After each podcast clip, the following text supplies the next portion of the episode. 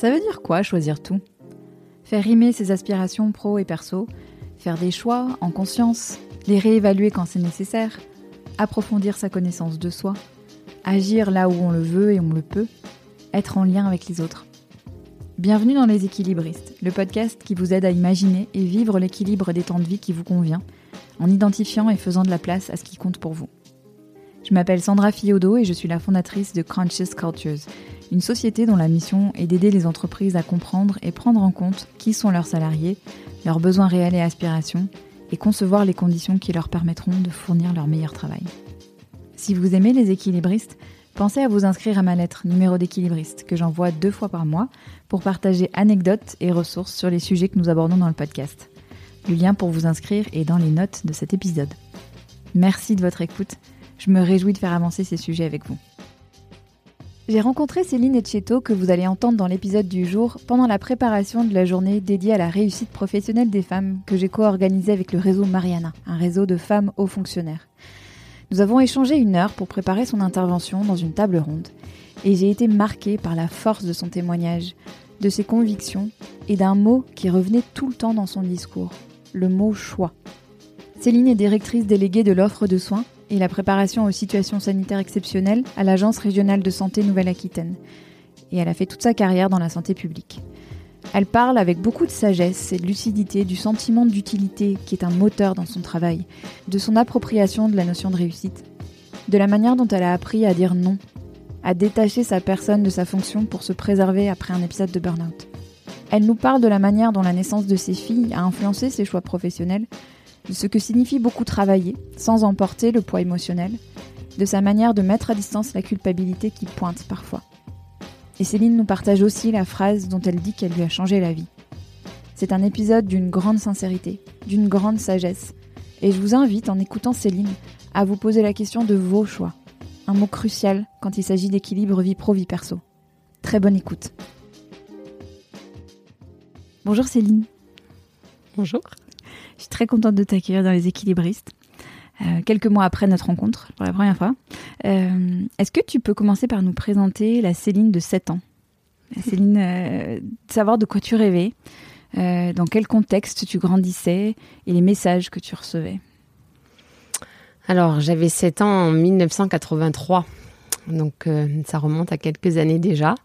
J'étais une petite fille qui vivait dans un environnement rural, dans un petit village au nord de la Gironde, et un petit village qui avait encore la chance d'avoir une école, une école, un collège, un environnement social assez développé. Donc je suis enfant unique, donc je suis déjà assez tournée vers moi-même dans l'introspection. Je suis une enfant qui aime lire. Mmh je recherche la compagnie des autres parce qu'à 7 ans, en, en tant qu'enfant unique, je recherche la compagnie des autres. Mm. Très proche de, de mes parents, mais euh, avec une envie de curiosité sur le monde euh, assez importante. Euh, je suis pas encore partie en vacances euh, parce que mes parents, euh, voilà, ne, ne, partaient pas en vacances à ce mm. moment-là en tout cas. Et donc voilà, une envie de découvrir le monde qui était importante. Mm et quand même un environnement. Euh, j'ai pas connu mes grands-parents euh, maternels, j'ai connu que mes grands-parents paternels et qui habitaient euh, à la, dans une ferme en fait, mmh. et donc euh, des des attaches rurales et importantes et des souvenirs euh, que, que je garde encore aujourd'hui de, de, de, vraies valeurs, euh, de valeurs fortes que mes ces grands-parents-là m'ont inculqué et mes parents m'ont pareil en partagé avec moi. Et, et puis beaucoup de beaucoup d'odeurs de, de, différents événements de la campagne qui est rythmée euh, par les vendanges, ouais. par les foins, ouais. euh, par euh, tous ces, ces moments-là. Et, et donc voilà, j'ai cette vie un peu rural, on va dire, mais bon, j'y vis pas, hein, donc euh, j'ai mmh. cette chance euh, de, de, pouvoir y aller par contre tous les week-ends, tous les dimanches, et curieuse, curieuse, voilà, très curieuse, très ouais. curieuse, ouais. ouais. envie de sortir. Et quand tu parles de ces valeurs fortes, c'était quoi? Tu, tu, dirais que c'était quoi ces valeurs? Ah, les, les valeurs, ben, ma, ma, ma grand-mère et mon grand-père, euh, ce sont des gens qui, comme mes parents, hein, qui la valeur du travail est une valeur mmh. importante, mmh. euh, la valeur de de l'honnêteté, ce sont des gens simples, des gens de mmh. la mm. terre, donc des gens honnêtes, euh, des gens euh, qui voilà qui travaillent, qui n'ont pas de repos. Donc mmh. ça mm. c'est un peu compliqué parce que ça j'apprendrai mmh. un peu plus tard cette notion de, de de, repos qui est, important dans l'équilibre de vie. Mais en fait, dans ces vies, tu n'as pas d'équilibre entre une vie professionnelle et une vie personnelle. Tu, tu côtoies et tu fais tout en même temps et, et puis tu te poses pas de questions. Ouais. Donc tu apprends à pas te poser de questions, euh, à avancer. Et ça, c'est l'environnement extérieur dans lequel je vais évoluer après qui me fera comprendre que euh, la vie est un petit peu différente et qu'il faut euh, voilà. Et puis de l'autre côté euh, je vis dans une famille de mon côté de ma mère où, il y a qui sont quatre frères et sœurs j'ai des super cousins. J'ai une petite cousine qui va arriver plus tard du côté de mon père mais Émilie. Du côté de mon père des des cousins et des cousines. On vient plutôt d'une famille cette fois-ci d'artisans, d'ouvriers, mmh. donc la culture de l'ouvrier. Et j'ai un grand-père que j'ai pas connu, mais un grand-père qui a beaucoup fait pour les, les droits, euh, mm. qui était syndiqué, qui a beaucoup fait pour les droits, justement les jours de congé, qui lui s'est mm. battu pour euh, dans les années 40-50 euh, sur ces mm. droits-là. Et donc, donc deux cultures, une culture finalement agricole et une culture ouvrière, et les deux vont me, vont me construire parce que les valeurs sont les mêmes des deux ouais, côtés. C'est ce ouais, c'est très similaire. Les valeurs sont les mêmes. Tu as toujours travaillé, enfin, tu as fait toute ta carrière dans la santé publique. Qu'est-ce qui t'a donné envie de démarrer des études là-dedans? Alors, le... Je, pense que j'ai toujours eu envie d'avoir un métier euh, pour aider les autres. Je, mm. pense inconsciemment, je pense que j'avais, j'ai toujours eu envie d'avoir euh, un métier tourné euh, tourné vers le public. Euh, je savais pas encore sous quelle forme. Euh, je fais partie d'une génération où le lycée, je ne savais pas trop ce que j'avais envie de faire. Euh, dans mon lycée, j'ai retrouvé d'ailleurs des camarades ici à l'ARS, c'est très drôle. J'ai pas mal de copains qui voulaient faire médecine. Mm. Et donc, euh, c'était pas forcément mon envie particulière, mais bon, je suis allée en première année de médecine à Bordeaux. Mhm. Bon, ça été pas très concluant, euh, mais par contre, euh, quand tu es reçu collé en médecine, tu peux intégrer la fac de sciences. Mhm. Et donc, euh, ce qui n'était pas non plus mon objectif principal. Mhm. Et un jour, en traînant dans les couloirs de, de la fac, j'ai entendu une voix qui est celle d'un professeur en santé publique qui s'appelle Roger Salamon, qui avait monté une, une, une, école, un institut qui s'appelle l'ISPED, Institut de santé publique et développement à Bordeaux, quelques années auparavant, en 80 euh, dans les années 90. Et donc j'entends cette voix, je rentre, je l'écoute. Et quand il parle de santé publique, euh, il est passionnant parce qu'il t'ouvre. Euh, santé publique, c'est très large. Hein. Mm. tu, tu, tu, en fais dans ton quotidien, dans mon quotidien aujourd'hui. J'avais pas en tête le métier que je voulais faire, mais par mm-hmm. contre, je sais que c'était dans la santé mm. et que je voulais faire un peu de, de gestion. Et donc voilà, ça se dessine un peu. Et puis, le chemin faisant, je rentre dans cette formation qu'il qu'il avait mis en place, cette maîtrise de santé publique. Et puis, je fais mon premier stage euh, en, à la MSA, donc mutualité agricole, premier stage d'étudiant. Et donc là, premier contact finalement avec le système de santé. Et puis l'année suivante, je pars à la Sorbonne faire, à l'époque on disait les DESS, en économie de la santé. Et puis là, deuxième rencontre, euh, qui est celle de Jean-Luc Chassagnol, qui est directeur d'hôpital, qui vient d'arriver à l'hôpital Sainte-Anne à Paris, mhm. hôpital neuropsychiatrique, et donc euh, qui est mon prof de droit hospitalier. Et là, je comprends que déjà que le droit hospitalier me plaît beaucoup. Mhm. Et il me prend en stage, je fais mon stage de DESS chez lui. et là, c'est une révélation parce que euh, l'hôpital psychiatrique. En plus, euh, tu vis avec les usagers, tu vis avec les patients qui, sont, qui se promènent dans l'hôpital. J'ai beaucoup de chance parce que ce premier poste, il est sur le projet médical. Mm. Je suis, euh, j'accompagne ce projet médical et, euh, et là, c'est une révélation. Je me dis que je, je, veux travailler dans le service public, je veux travailler à l'hôpital et que je, je, peux éventuellement y être utile. Voilà. Ouais, la notion d'utilité. Et de lien, euh, de lien humain et de lien aux patients, j'ai l'impression que ça t'a quand même. Oui, parce que parce que tu, moi j'ai toujours mon métier. Euh, j'ai fini quelques années plus tard par devenir directeur d'hôpital. Et, et tu fais pas ce métier si, si dans ton quotidien de près ou de loin hein, par rapport aux fonctions que tu occupes, bien sûr, mais tu, sais pourquoi le matin tu te lèves, tu sais pour qui tu viens travailler. Moi, je viens travailler euh, pour les conditions de travail des professionnels. Mhm. Ça, c'est mon ce qui me tient. Faire avancer les projets des équipes médico-soignantes et ensuite que, in fine, on fait tout ça parce qu'il y a un usager.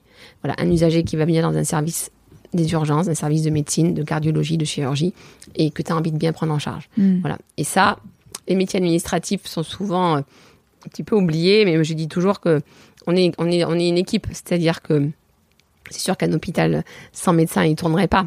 Mais sans ces équipes administratives, logistiques et techniques, il ne tournerait pas non plus. Ouais. Tu es la mère de deux filles. À quel moment de, ta vie et de ta carrière euh, elles sont arrivées? Alors, elles sont arrivées à un moment de ma vie. Euh, Elisa est née en 2006. Euh, à un moment, j'avais 29 ans, enfin 30 ans quand elle est née. Euh, tout simple. J'avais pas forcément encore envie peut-être d'une carrière Mhm. parce que je c'était pas le moment. Je hum, voilà, c'était une vie simple entre guillemets. euh, le père de ma fille, euh, ma fille, j'avais envie d'un enfant, j'avais 30 ans et j'avais envie par contre d'avoir un enfant, ça c'était une évidence. Euh, et elle a été euh, désirée, elle a été euh, choyée, c'est un moment extraordinaire, euh, très très très émouvant. Je, je- voilà, c'était c'était une évidence. Après, ça c'est un peu compliqué entre guillemets parce que quelques mois plus tard, en effet, euh, à, la notion de carrière est arrivée. Elle Mhm. était petite et je suis partie à l'école de Rennes. J'ai passé des concours et ma fille avait à peine deux ans. Mm. Et donc ça, ça a été une vraie, une vraie rupture, un vrai déchirement que j'ai probablement un peu mis de côté. Mais euh, j'étais très soutenue par le père de mes enfants euh, dans, dans ma carrière, dans, la- dans cette évolution de carrière. Mais c'est vrai que d'avoir laissé ma fille euh, était un moment compliqué, probablement qui m'est revenu plusieurs années plus tard. Ouais. Et Valentine, et Valentine, euh, c'est pareil, un moment extraordinaire. Valentine a été aussi euh, très désirée. Et Valentine, elle est arrivée pendant la formation à l'école de Rennes. Mhm. Parce que là, j'avais conscience que hum, je commençais à avoir un- 30, 32, 33 ans et que hum, si je voulais un deuxième enfant, il fallait pas que je tarde trop, d'un point de vue biologique et puis d'un point de vue d'organisation et de carrière. Donc Valentine a été conçue pendant que j'étais à l'école de Rennes. Mm. Donc Valentine, c'est l'enfant du mouvement. C'est Valentine, euh, voilà, Valentine, elle a beaucoup bougé. Valentine, on a travaillé euh, ensemble jusqu'au dernier moment. Mm. Et on est même allé à l'école de Rennes alors qu'elle je l'allaitais. Ah Donc, ouais. euh, Ah ouais, ouais, c'est, ouais, ouais, je- je- j'ai eu en faire de faire comme tous mes petits camarades. J'ai accouché, euh, enfin, le 17 avril. Et À un- Bordeaux À Bordeaux. Et un mois et demi plus tard, euh, j'étais à l'école de Rennes avec ma maman et mon Ouais. bébé sous le bras et que j'allaitais entre deux cours. Ah ouais. Parce que je voulais faire comme si, euh, comme tout le monde, en fait. Ouais. Comme Ouais. si c'était rien passé. Comme si, euh, oui, comme si je voulais valider mon, mon, mon, mon semestre, etc. Mm. Ce qui n'est pas une bonne idée en soi parce que hum, avoir un enfant pour les femmes qui vont nous écouter, euh, c'est pas un événement anodin, Mm. un événement très important, euh, un bouleversement hormonal extraordinaire Mm. et, et que c'est des moments très précieux et que j'aurais dû m'abstenir probablement. euh. Ouais. J'ai infiniment reconnaissante à ma maman qui m'a accompagnée Ouais. pendant ces 15 jours, 3 semaines à Rennes, qui promenait ma petite fille sur son bras, qui m'appelait pour l'allaiter et ouais, c'est des souvenirs. Ouais. Ouais. Mais, mais sur le coup, ça, ça, ça t'allait, ça te, ça te, ça Oui, mais voilà, ça fait partie des décisions que quand tu les regardes avec euh, Ouais. le recul, euh, que tu sais pas dire non, que tu voilà, Mhm. et tu tu les referais pas en fait. D'accord. Mais sur le moment, oui, parce que je voulais Ouais. avoir ma scolarité, parce que je voulais Ouais. pas redoubler, parce que je voulais pas que cet enfant, euh, voilà, je, je, je- Tu voulais je finir. voulais tout. Mm, tu voulais tout. Ouais, on va en reparler de ça.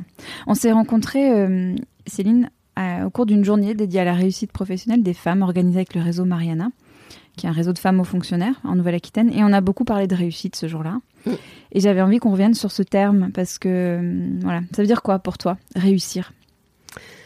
Alors moi, j'ai en tête Sandra notre premier entretien quand tu es justement euh, Mm. venue m'in- m'interroger, préparer euh, cette euh, cette journée. Et on a eu un mot ensemble qu'on a trouvé qui était la réussite raisonnée. Mm. et que j'ai beaucoup apprécié ce terme-là. Le mot réussite euh, n'a pas va revêtir pour moi plusieurs plusieurs aspects. Et je pense que pour beaucoup d'entre nous, surtout un, un épanouissement. Un Mm. épanouissement, euh, le, mot, le mot de réussite n'a- plus beaucoup de sens aujourd'hui. Je pense que euh, parce qu'il va s'appuyer sur différents fondamentaux, Mhm. surtout quand on est une femme où on doit tenir plusieurs équilibres dans, dans nos vies. C'est un ensemble en fait. C'est un ensemble. Dans un ensemble dans lequel tu vas faire des choix. Mm. Euh, C'était très intéressant. hein, les collègues avec qui on Mm. était justement à la table ronde, Ouais. là, on voit bien que euh, l'ensemble d'entre elles ont dû faire des choix Ouais. Professionnels euh, pour euh, réussir au sens strict du terme. Moi, la réussite aujourd'hui, elle passe par euh, par cet équilibre de vie professionnelle et personnelle. Mm. Euh, c'est euh, voilà me sentir utile à mon travail, Mm. pouvoir euh, accompagner des équipes, accompagner des projets de santé publique dans mon nouvel emploi aujourd'hui, et puis pouvoir être présente auprès de mes enfants, euh, de mon compagnon, euh, de mes parents qui vieillissent. Et je pense Mhm. qu'aujourd'hui c'est important euh, cet accompagnement-là. Accompagnement-là. J'ai pas de notion de réussite professionnelle. euh, je, au Oui. sens strict de carrière. Ouais, ouais c'est marrant parce que justement, tu as dit faire carrière. Ça, ça veut dire quoi pour toi, euh, une carrière Bah, une carrière dans, dans les métiers que moi, en tout cas, j'exerce. Mhm. euh, c'est un métier où tu deviens, avec, t'as des responsabilités, où tu deviens chef d'établissement, Mm. où euh, tu deviens directeur général adjoint d'un gros CHU. Mm. C'est d'avoir des postes à responsabilité importants. Mais dans les métiers qui sont les nôtres, euh, c'est des métiers qui sont soumis à mutation. C'est-à-dire Mhm. que pour pouvoir évoluer, il faut que tu puisses partir. Ça fait partie des conditions sine qua non de, l'évolution. Et parfois, ta vie personnelle ne te permet pas de pouvoir faire ceci. Mm. Je on va peut-être en parler un peu plus tard. Mm.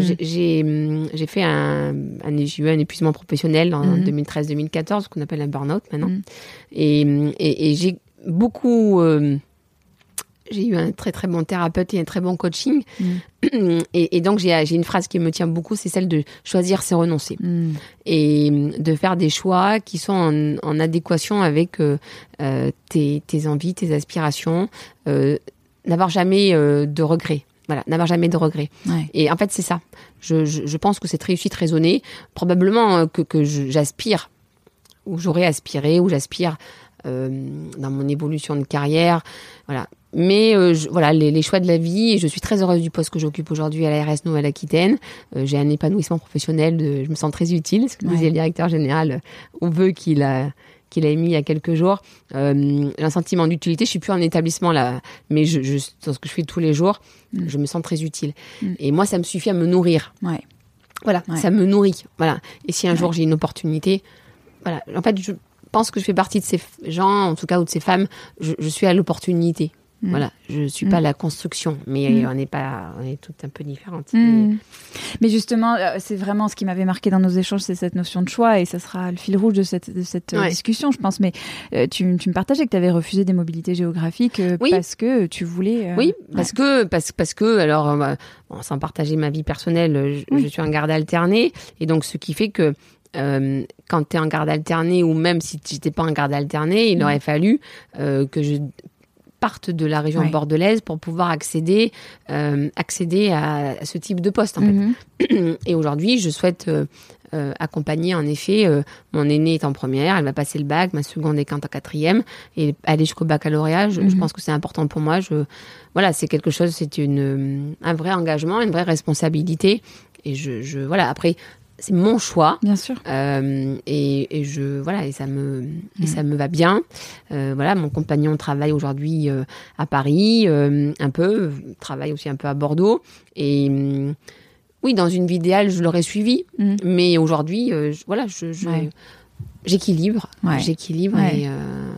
C'est intéressant ce que tu dis. C'est dans cette dans une vie idéale. Je, je pense qu'on se trompe beaucoup sur la notion d'équilibre en raisonnant dans une vie idéale euh, et, en oubliant qu'on vit dans la réalité. On y vit pleinement. On y vit pleinement. Et puis si, si tu ne vis que dans l'aspiration de ce que tu mm. de ce que va être demain, ça mm. aussi ça fait beaucoup partie des préceptes euh, dans, dans l'accompagnement thérapeutique et dans le dans le coaching où euh, on, on, on le dit beaucoup mais on le fait pas beaucoup. Parfois, c'est vivre dans le présent. Mm. Et en effet, et ce, présent-là, je, l'ai mesuré parce que je, faisais probablement partie de ces gens qui toujours avaient un, pied devant, toujours un pied toujours d'avance, un pied demain. Et en fait, un jour, j'ai compris que, mais que non, il fallait avoir un pied dans le présent. Et c'est quand tu apprécies ton présent que tu as des rêves et des aspirations, parce que je pense que c'est important d'avoir des rêves et des aspirations, mais par contre qu'elles ne viennent pas nuire à ton présent, qu'elles ne viennent pas gâcher ce présent-là, parce que plus tu regardes devant, euh, moins tu vas profiter d'aujourd'hui. Et je pense que cet équilibre-là, il est, il est très précieux. Après, je suis bien aidée.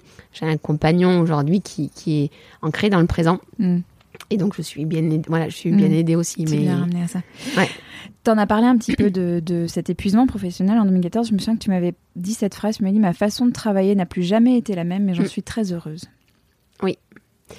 Euh, ma façon de travailler parce que tout à l'heure tu me demandais euh, euh, travailler à l'hôpital, l'utilité, le sens. Mm. Je, pense que j'ai exacerbé euh, ce sentiment d'utilité. Mm. et comme un jour on m'avait dit, je, ne suis pas un Saint Bernard. Mm. Et probablement j'ai fait partie de il y a quelques années, et je pense qu'aujourd'hui il y a des collègues qui le vivent dix fois plus que moi par les difficultés du système de santé j'ai voulu sauver l'hôpital dans lequel je travaillais, qui était qui rencontrait différentes difficultés euh, financières, organisationnelles, et je m'étais mis euh, cet objectif euh, dans la barre est très haute, cette pression de, de, de, sauver cet hôpital, de sauver ce voilà. Ce qui est d'ailleurs assez improbable parce que tu ne peux pas te mettre ce genre de pression toi-même. Mm. Et finalement, je, je ben, ça, ce qui est arrivé, ce qui est arrivé. Mm. Et donc, et donc en effet, voilà, j'ai eu cette opportunité. Je suis arrivée dans un nouvel établissement et puis ben, quelques mois plus tard, euh, la, la, fatigue m'a est arrivé. Hein, Mhm. Puis j'ai pas pu à un moment donné euh, ne pas ne pas être arrêtée. Mhm. Parce qu'on ne s'arrête pas soi-même, on est arrêté Ouais, par un médecin. ouais. Voilà. Et, hum, et puis, donc, comme je disais, hein, euh, mon établissement m'a m'a accompagné, m'a proposé un coaching professionnel. Et puis, parallèlement, j'avais développé une thérapie. Et donc, le coaching professionnel hum, Alors, j'avais dissocié les deux. hein, C'était important parce que Mhm. Souvent, on t'explique que tu fais euh, un burn-out, mais globalement, tu es un petit peu responsable de ce qui t'arrive. Mhm.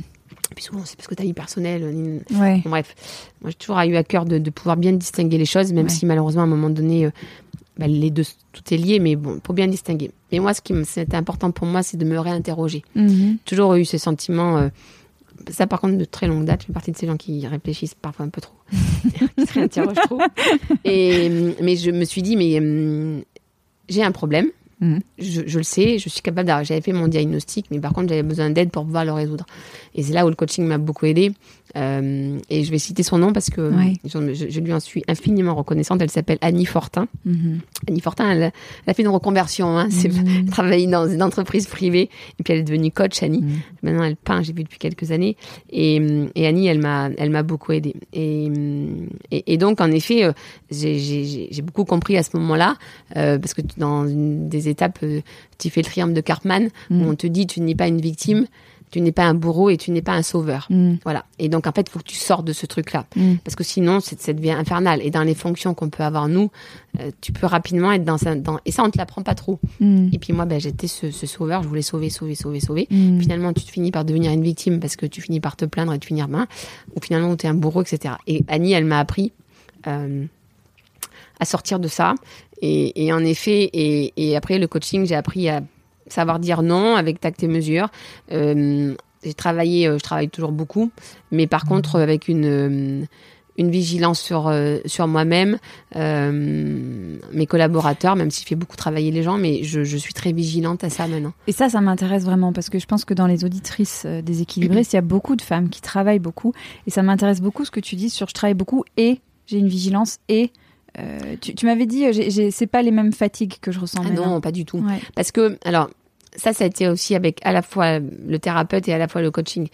Euh, parce qu'Annie faisait un peu de sophro, mais euh, globalement, quand tu es dans.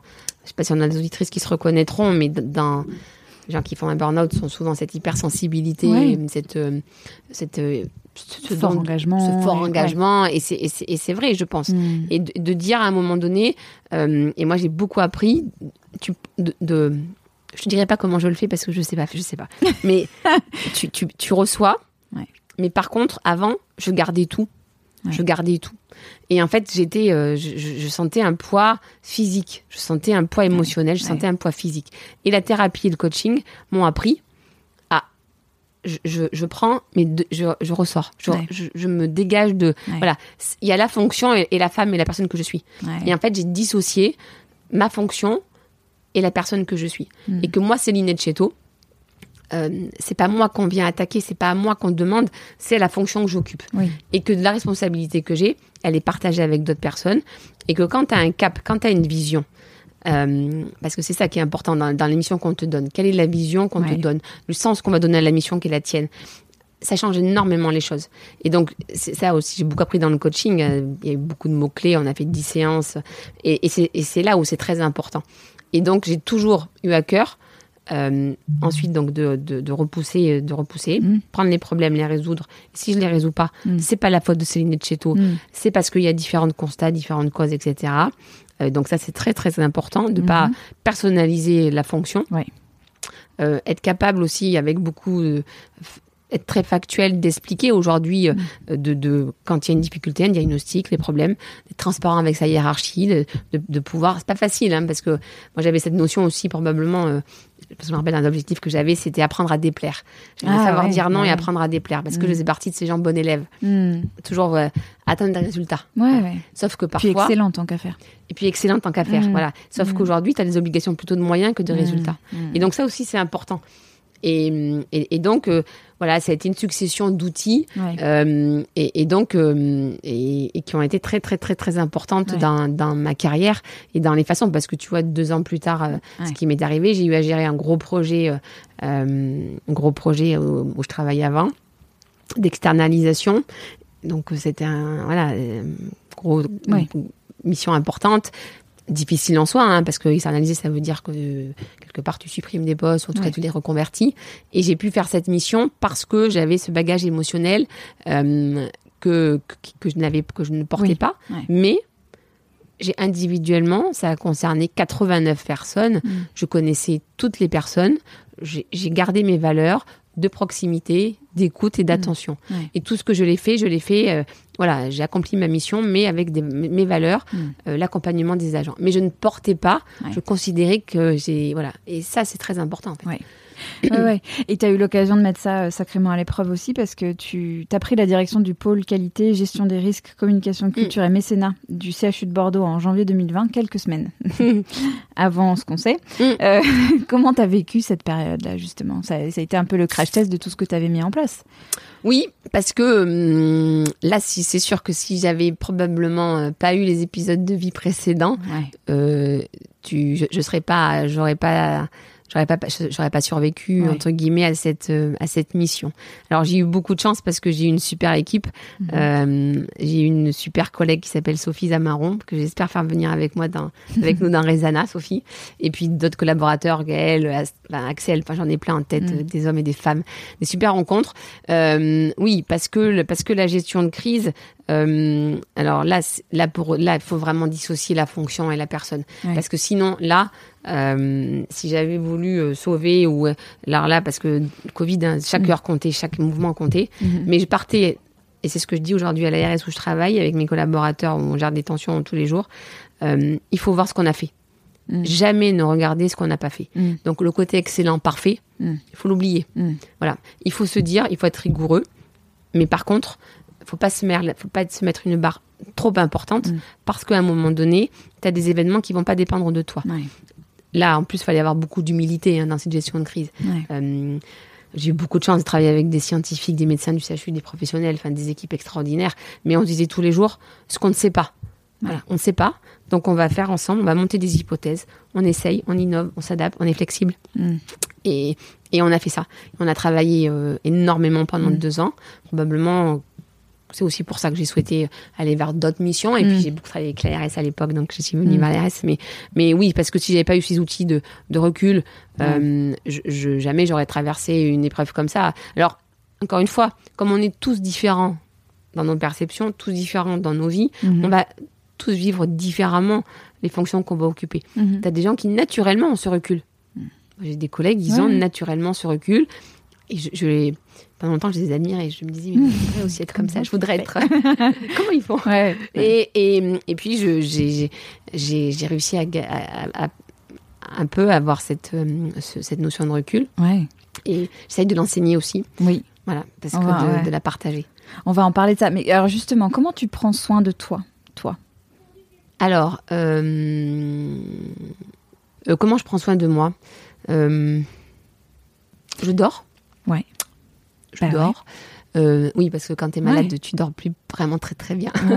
Moi, j'ai j'ai des plaisirs simples euh, parce que, euh, enfin, pour le dire à nos auditrices ou en tout cas celles qui ont traversé ce que j'ai traversé, le jour où la, troisième, moi j'ai eu trois alertes. Hein. la troisième alerte a été la, la, la, la, plus fatale entre guillemets.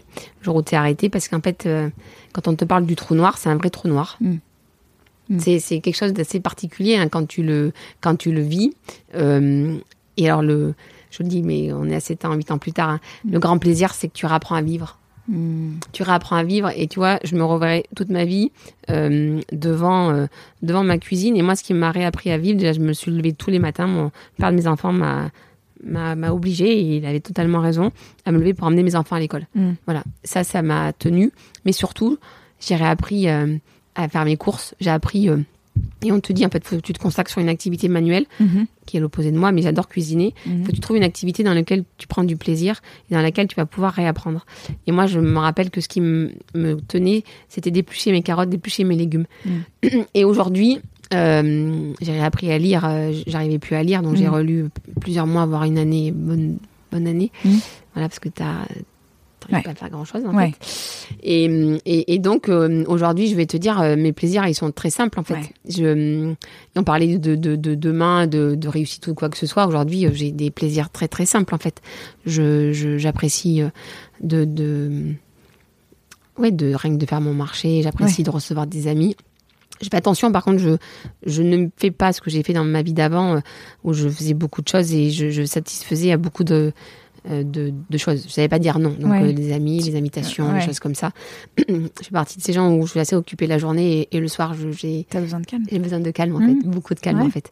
Et donc euh, donc les plaisirs du quotidien. Tu vois ce soir et mes amis qui peut-être m'écouteront avec qui je partagerai mon podcast.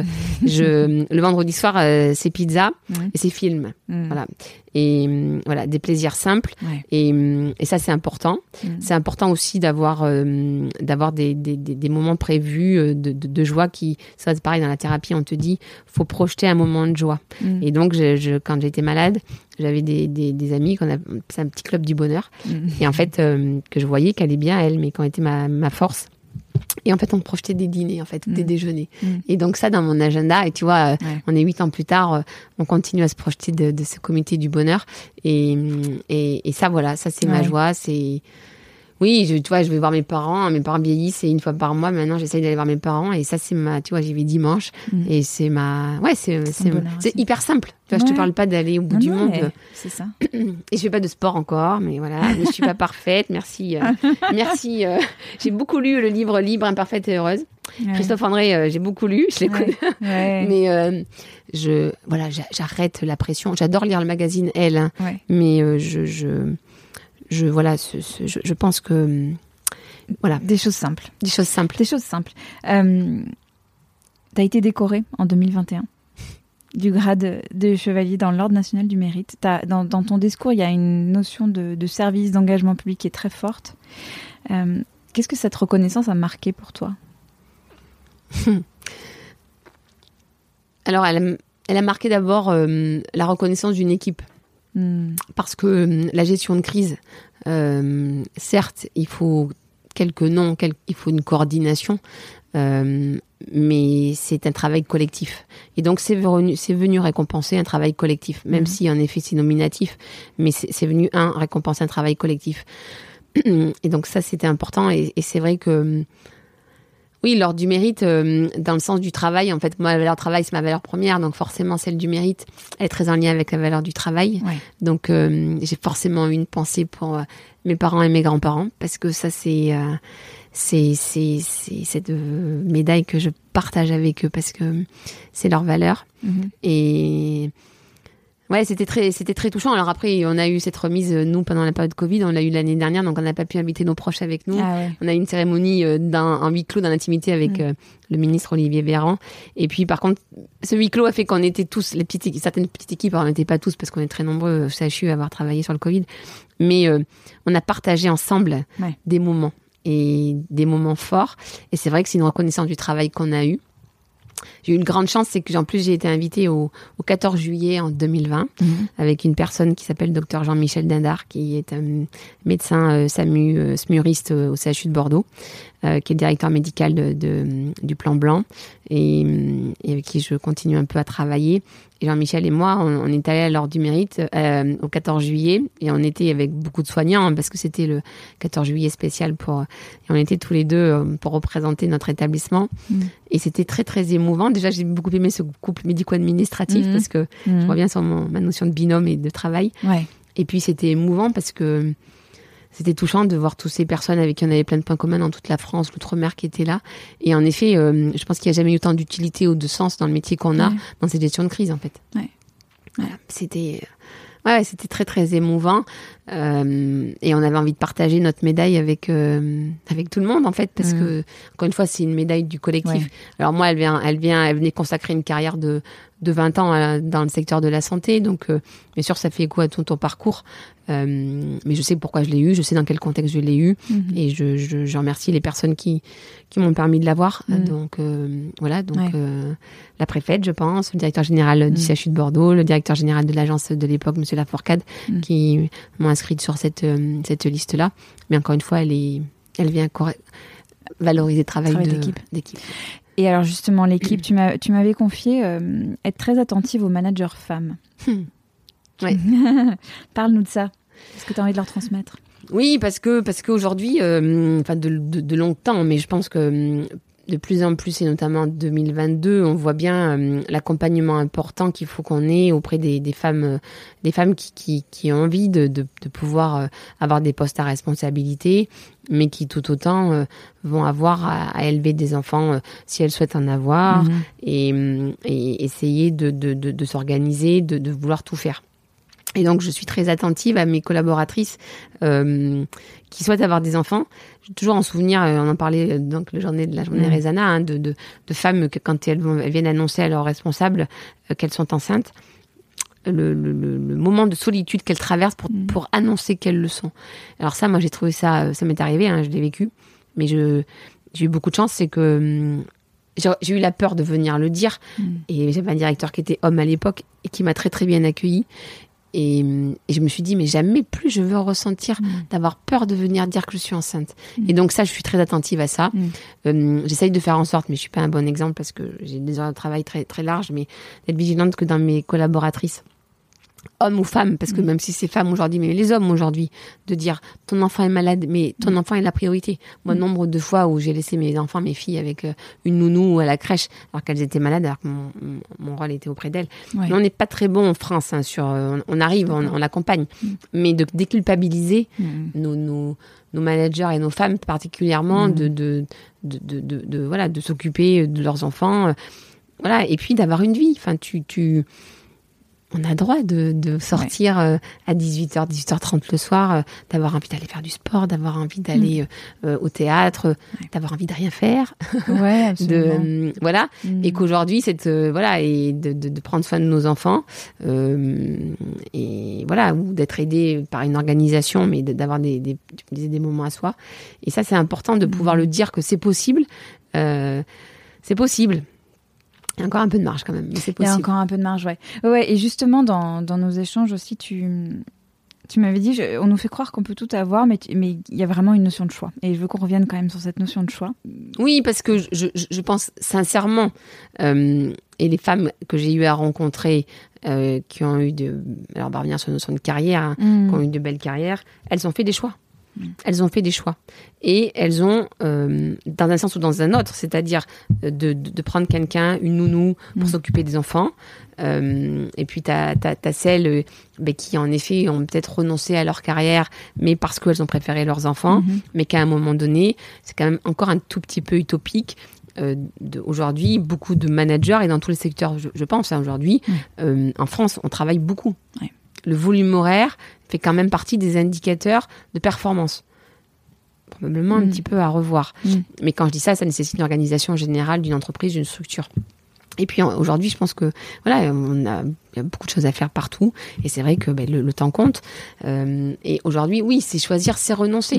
Je, je, discutais encore avec ma, ma fille hier soir, mm. avec qui je ne suis pas là pour faire les devoirs tous les soirs, mais parce que le poste que j'occupe aujourd'hui n'est pas un poste où je peux sortir à 5 heures le soir. Voilà, donc ça veut dire que les années précédentes, j'avais une petite jeune femme avec qui venait, euh, à qui je suis infiniment reconnaissante et les précédentes aussi parce qu'elles m'ont aidé euh, dans mon organisation. Mm. Mais parce qu'en effet, euh, et mon ex-mari me l'a souvent dit, je ne connaissais pas la couleur des cahiers de mes enfants. Mm. Voilà mais j'ai appris à déculpabiliser. et, on te le dit souvent parce que faut préférer le temps qualitatif. Mm. Mais un enfant, il n'entend pas ça. Mm. Un enfant qui a 4 ans ou 5 ans ou 6 ans, il n'entend pas que sa maman, euh, mm. la qualité contre la quantité. non, ça n'a aucun sens pour lui. Et voilà. Et, et, justement, euh, quels échanges tu as avec tes filles Parce qu'elles sont grandes maintenant Elles ont quoi 16 Elles ont 13 et, ouais, 13 et 16, bientôt 14 et 17, ouais. Ouais. Et, quels échanges vous avez à ce propos-là euh, sur justement ta, ta disponibilité ou l'investissement dans ton travail? Comment, comment elles voient ça et comment elles se projettent, euh, il y a eu différents moments de vie, mmh. des moments où ma fille aînée n'oubliera probablement pas, elle me le redit souvent, un jour, à l'âge de 7 ans, euh, je lui avais promis euh, de venir déjeuner avec elle et qu'elle m'a attendu à son portail du CE1 euh, tout un temps de pause du déjeuner en disant à sa maîtresse que sa maman allait venir la chercher. Euh, voilà, donc ça c'est une culpabilité que tu que tu portes. Mm. Euh, voilà, ça c'est un truc qui m'est beaucoup resté. Le jour où je suis Mm. partie à l'école de Rennes, où j'ai laissé ma petite fille de deux ans sur le quai de Mm. la gare, euh, je pense que j'avais enfoui cette douleur-là, ce choix-là, et que j'ai porté longtemps. Voilà, après que j'ai assumé. hein. On, Ouais. on est très, on, on discute beaucoup. Mes filles Ouais. m'ont très, très tôt dit, nous on fera jamais le même métier que toi. Ouais. Nous on s'occupera de nos enfants. Donc si tu veux, je l'ai entendu, euh, Ouais. je l'ai, je l'ai beaucoup entendu. Et, et comment tu fais avec cette culpabilité? Alors justement, comment tu la mets à distance? J'ai considéré que euh, déjà euh, que je mettais que je mettais du que j'essaye aujourd'hui de mettre du temps quand même à disposition, Ouais. Plus euh, depuis plusieurs années. Alors bon, malheureusement les deux années Covid sont venues me faire mentir sur euh, me faire mentir sur euh, parce que voilà j'ai beaucoup travaillé oui jour et Mm. du lundi au dimanche, Mm. mais voilà on a beaucoup partagé sur l'utilité Ouais. de cette mission etc. Ouais. Mais j'essaye de préserver mes week-ends. Ouais. Euh, ça, c'est important maintenant de ne pas travailler le week-end, euh, de leur consacrer ce temps-là, de partir en vacances. Donc ça, moi, je, capitalise beaucoup sur les vacances scolaires, Ouais. ce, ce- sur ce temps-là. Je suis quand même essayé d'être vigilante par rapport au- aux devoirs. Alors, Ouais. j'ai beaucoup de chance avec le père de mes enfants, hein, euh, parce que c'est aussi un, un- un duo où Mm. voilà, alors dans une famille recomposée, on, on est plusieurs parents finalement, mais j'ai eu énormément de chance. Je suis infiniment reconnaissante à Xavier parce que son accompagnement, euh, euh, et même quand on est séparés depuis maintenant Mm. quelques années, euh, son accompagnement parental, il y a toujours un des deux. Qui, Ouais. qui- ça faut être très clair. Ouais. C'est un projet de couple, c'est un projet de vie, c'est un projet de famille. Et, et Xavier a été d'une patience probablement très importante et, et m'a permis, euh, si, d'avoir cette carrière-là, de pouvoir être, de devenir un manager euh, et de s'occuper de nos enfants davantage que je l'ai fait. Et, hum, et donc, euh, il y a un moment donné, ben, tu t'arrêtes de culpabiliser parce que tu vois bien que ça sert à rien de toute Ça- façon. Et puis que ça va, Et puis que, oui, ça va. Par tranche de vie. par tranche. de vie. Ouais. L'adolescence, c'est une période compliquée.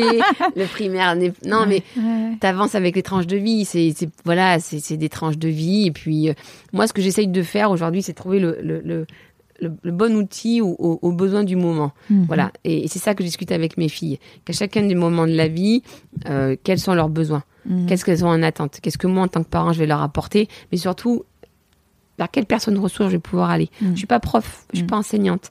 Donc, s'il y a un problème dans une matière particulière, Ouais. est-ce que je peux trouver quelqu'un? C'est le réseau, Ouais. c'est comment tu peux déléguer. Parce que nous, on veut tout faire, en fait. Les femmes, on veut tout faire. On veut aller les chercher à l'école, faire la musique. On veut super faire bien faire notre ménage. Alors après, il y a un problème financier. Je le nie pas, il y a ça. Mais on veut tout faire, on veut être parfaite partout. On veut faire de la gym, on veut faire les concerts, on veut tout faire. Mm. Bon, mais non, c'est Mm. ça, c'est non, non, faut arrêter. Mhm. Le jour où tu comprends que tu peux pas tout faire, Mm. qu'il y a des choses sur lesquelles tu seras un peu moins parfaite, Mm. bah là, de, de, de suite, ça va un tout petit peu mieux. Ouais. Et puis, si ton linge n'est pas repassé aussi, dans ta, il, il traîne un truc dans ta cuisine, voilà. Euh, et si ton sapin, tu le fais pas le 15 décembre, il est fait le 18, c'est pas grave. Voilà. Mm. Mais par contre, on a un dialogue, tu me demandais par rapport à mes Mm. filles, hein. Euh, on parle de tout, on se dit tout. Enfin, je- j'essaie de les, j'ai essayé de les protéger euh, au maximum que j'ai pu faire, chacun dans son rôle. Euh, Moi en tant que parent, elle en tant qu'enfant, c'est Mhm. pas le l'enfant qui protège le parent, mais l'inverse. Même si j'ai une période de grande fragilité où elles m'ont vu, euh, ouais, en grande Mhm. période de vulnérabilité. Mhm. Et ça, forcément, tu, tu, Ouais. voilà, ça tu culpabilises de, de ce côté, de, de que tes enfants te voient dans cette, hum, voilà. Mais elles m'ont vu remonter la pente. Mhm. Elles m'ont vu probablement euh, voilà, trouver, chercher des solutions, essayer de, de guérir. Et euh, bon, voilà, après, euh, bah, c'est forcément quelque chose qu'elles n'oublieront pas. Et j'essaye de les accompagner dans leur. euh, qu'elles fassent pas les mêmes qu'elles reproduisent pas ce que j'ai fait moi aussi. Ça, ça, ça c'est important pour moi, de, de, de mon hypersensibilité, de, de cette euh, vouloir sauver euh, la Ouais, vie entière. Ouais, ouais, ouais. Et il y a quelque chose qui m'avait beaucoup marqué aussi dans nos premiers échanges, c'était à quel point le plaisir et le sens étaient moteurs dans tout ce que tu fais. Le plaisir de faire, le plaisir d'être connecté. J'ai beaucoup de chance. Euh, j'ai beaucoup de chance parce que peut-être qu'on aura des auditrices qui, qui sont comme moi, qui, qui sont. euh, Je vais revenir sur le mot d'hypersensible parce que c'est un mot que j'aurais pas utilisé avant. Parce que quand j'ai cherché euh, aussi, quand je suis tombée malade, j'ai essayé de comprendre. Tu veux, j'ai essayé de comprendre absolument. Alors, comme je suis curieuse de nature, je pense que j'ai dévoré Mola. Je suis allée chercher. alors, je pense qu'on fait pas de pub. Mola, c'est la librairie bordelaise pour celles qui vivent pas ici. Voilà. Ouais. C'est la librairie bordelaise. Je pense que j'ai fait tous les rayons. Euh, Je pense que j'ai fait d'ailleurs toutes les librairies de Bordeaux que je pouvais faire à, à l'époque avec l'énergie que j'en avais. Mais je voulais comprendre. Je voulais absolument comprendre pourquoi ça m'arrivait à moi. Ouais. Et donc, avant d'arriver chez mon coach, chez mon thérapeute, en fait, j'avais déjà quasi euh, déjà ouvert euh, tous mes tous mes sacs. Voilà, j'avais déjà tout, tout lu et j'avais essayé de faire euh, dans mon petit cahier. Donc, je suis arrivée, j'ai posé mes sacs, tous mes problèmes et j'ai dit. Et je pense qu'en plus, je crois que je viens de comprendre qu'en plus, je suis hypersensible. Et hum, et là, Annie m'a dit, mais c'est pas une faiblesse, c'est c'est pas, c'est une faille, c'est Mm. pas. Qu'est-ce qu'on va pouvoir en faire en fait. Et et puis bon, là, j'ai re- relu différemment, j'ai relu le côté positif en me disant qu'est-ce que je pouvais en faire. Et, hum, et donc en effet, j'ai cette chance-là euh, de, de, de du plaisir. On parlait tout à l'heure euh, Ouais. de découper du légume. J'ai la chance de, de, de, de pouvoir prendre du plaisir dans, dans ce que je vais manger, dans ce que je vais écouter, dans ce que je vais dans ce que je vais voir. Parce qu'en effet, euh, quand j'étais malade, ce qui me faisait beaucoup de bien, c'est m'allonger dans le sable et écouter l'eau. Je te dirai pas pourquoi, parce que je sais pas. Mais euh, C'est très sensoriel, c'est très très sensoriel. et ça te met dans le présent. Pour le coup, là, tu peux pas être ailleurs. particulièrement, Ouais. et j'allais en forêt, j'allais marcher en forêt. Ouais. J'allais toucher les arbres. Alors, on va dire, euh, très à la mode, très machin. Bon, J'ai cette chance en plus d'avoir grandi, comme je le disais au début de Mm. l'interview, à la campagne, et mes grands-parents avaient Mm. une très belle forêt. Et donc, euh, donc Mm. j'allais dire me, me- me retrouver. Et, et donc, c'est ça, en fait, ce plaisir. Et ce, Mm. ce plaisir, en fait, il, il est, il est là. Mhm. Et je trouve qu'aujourd'hui, je prends pas encore assez le temps d'aller en profiter. Euh, mais je, je sais qu'elle est là et je, je, c'est important pour moi. Et donc, d'être connecté, ouais, ouais, d'être vraiment connecté. Et le sens de, le sens, je pense que je, je toute ma, ma carrière sera animée par le, Le par sens. le sens et Ouais. l'utilité. C'est, voilà, ça fait partie, euh, oui, dans chacun de mes postes en tout cas. Et, et ça, c'est très personnel parce que je pourrais être aujourd'hui directeur des finances ou je pourrais être directeur des achats dans un hôpital que je trouverais du sens à ce que je fais. Ouais. Je, je raccroche toujours Bah les oui, wagons. ouais, ouais, ouais, complètement. Et j'essaye de donner mes équipes. Euh, alors c'est pas facile, hein, mais je, important pour moi de, de donner du sens, de leur faire voir qu'est-ce qu'ils font, parce que des fois dans nos métiers, on peut se dire qu'on travaille pas pas, pas pour rien, ou on fait, ou on défait, on refait, on fait. Oui, mais mais mais quand même derrière, il y a quand même du sens parce que il y a un usager. Je pense Ouais. toujours à mon, usa- à à Bah mon- ouais. à mon usager Ouais. et je pense toujours à un professionnel de santé. Voilà. Donc, euh, il faut voilà. y penser.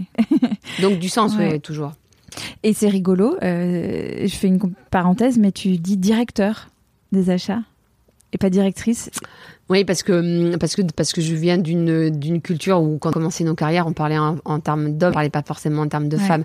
Et puis moi, ça, alors ça, c'est pas un souci pour moi. Je, le côté féminisé, tout féminisé, euh, je- C'est c'est pas, ça n'a pas d'importance. non, en fait. parce que hum, je, je je comprends à un moment donné hein, qu'on Mm. ait mis des ratios, qu'on ait mis Ouais. des tables, parce que de toute façon, sinon, on n'y arrivait pas. Mais je, je préfère être choisie euh, pour mes compétences et mes Mm. valeurs que parce que je suis une femme. Voilà. Et ça, aujourd'hui, euh, on voit bien, quand même. euh, mais il a fallu qu'on ait un coup de main. Ouais, Il a ouais. fallu qu'on Ah ait bah un peu ouais. d'aide parce que sans, sans aide, on n'y serait pas arrivé. Mhm. Mais, mais pour moi, oui, je suis un directeur. Je suis une directrice, mais je suis un Oui, oui, directeur. d'accord. Je- Non, non, mais c'est intéressant. J'avais déjà eu le, le cas avec des avocates qui disaient je suis avocat. Oui. Céline, ma dernière question pour conclure, c'est j'aimerais bien savoir de quoi tu es fière. De quoi je suis fière euh, Une question difficile. Mm.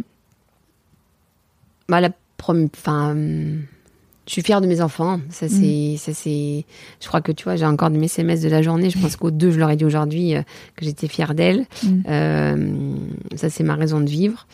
Je, je suis fière du parcours que j'ai eu, parcours que j'ai. Euh, je me retourne rarement parce que, comme je disais dit une fille ce Mhm. matin, faut pas trop regarder le passé parce que hum, ça, voilà, c'est pas bon Mhm. pour l'avenir. Et voilà, faut, même s'il faut jamais insulter l'avenir, comme je Mhm. dis souvent, mais euh, mais je suis fière de mon parcours. Je, je suis fière de là d'où je viens. Euh, de cette méritocratie, je suis très fière que l'école publique et que l'école que j'ai pu aller faire mes études. Euh, j'ai eu des bourses. Je suis reconnaissante en effet. euh, et je pense que inconsciemment, j'ai rendu au service public ce que ce qu'il m'avait apporté. Mm. Je pense qu'il y a quand même Mm. un peu de un peu de ça. Je suis fière d'av- de- de- de- d'avoir fait des choix. Je suis fière de plein de choses. Je pense Ouais. que je, ouais, je, je suis Ouais. fière de plein de choses. Euh, je suis fière aujourd'hui de travailler à l'ARS Nouvelle-Aquitaine. Très contente d'avoir franchi le pas euh, Mm. de, de l'hôpital, du terrain et voilà. Euh, ouais, je, non, je suis fière Mm. de plein de choses. Je suis fière de mon pays. Je, pense que on a de la chance et on s'en rend pas compte probablement. Mm. euh, mais quand on va un peu à l'étranger, on se rend compte de la chance qu'on a d'habiter, d'être, d'être français. Euh, je suis fière de voilà, de, de, non, de plein de choses. Mm. Je suis fière de, de plein de choses en fait.